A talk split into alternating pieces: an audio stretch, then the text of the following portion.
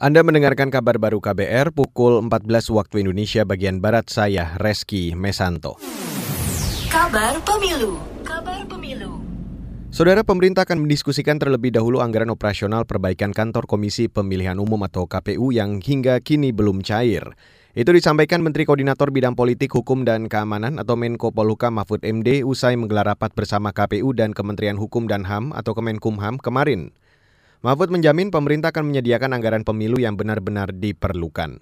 Nah, tetapi yang sifatnya tidak pokok, kan ada yang pokok. Yang pokok itu yang pasti diperlukan dalam penyelenggaraan pemilu. Yang tidak pokok, yang variabel-variabel, misalnya pembangunan kantor, kenaikan honor, kenaikan jumlah TPS dan sebagainya, itu nanti kita diskusikan gitu. Apakah perlu membangun kantor itu dalam situasi seperti sekarang? Honornya apa perlu seperti yang diusulkan? Apa misalnya 30% saja dan seterusnya.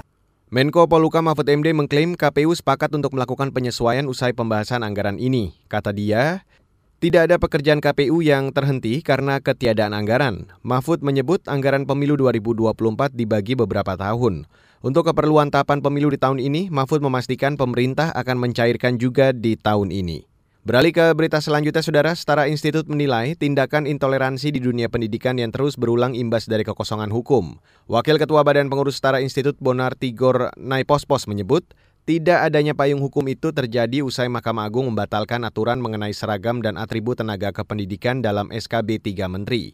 Ini disampaikan Bonar merespon kasus pemaksaan hijab di SMA 1 Banguntapan Bantul, Yogyakarta. Mungkin yang paling menarik adalah laporan dari Human Rights Watch tahun 2022 ya, yang khusus tentang penggunaan jilbab. Jadi itu laporan itu bagus itu.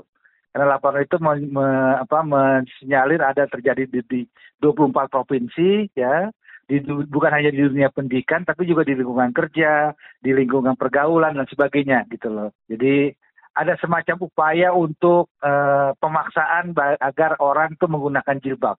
Wakil Ketua Setara Institut Bonar Tigor Naipospos menambahkan, dugaan pemaksaan hijab oleh guru terhadap siswi SMA 1 Banguntapan harus diusut. Menurutnya, sanksi tegas harus dijatuhkan supaya ada efek jerah. Saudara Badan SAR Nasional atau Basarnas Cilacap Jawa Tengah mengimbau masyarakat tidak berenang di pantai selatan. Himbauan disampaikan Koordinator Lapangan Operasi Pencarian Basarnas Amin Rianto usai dua orang meninggal karena terseret ombak dalam dua pekan terakhir.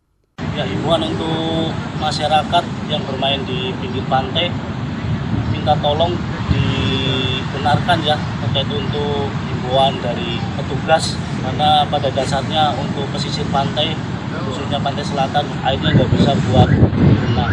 Koordinator lapangan operasi pencarian Basarnas Amin Rianto mengatakan, ombak di pantai selatan lebih tinggi dari biasanya dan arusnya sangat kencang, sehingga berbahaya untuk wisatawan berenang.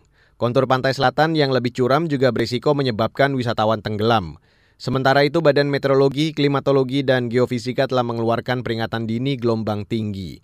Gelombang di perairan selatan diperkirakan bisa mencapai 4 meter dan 6 meter di lepas samudra. Dan saudara, demikian kabar baru saya Reski Mesanto.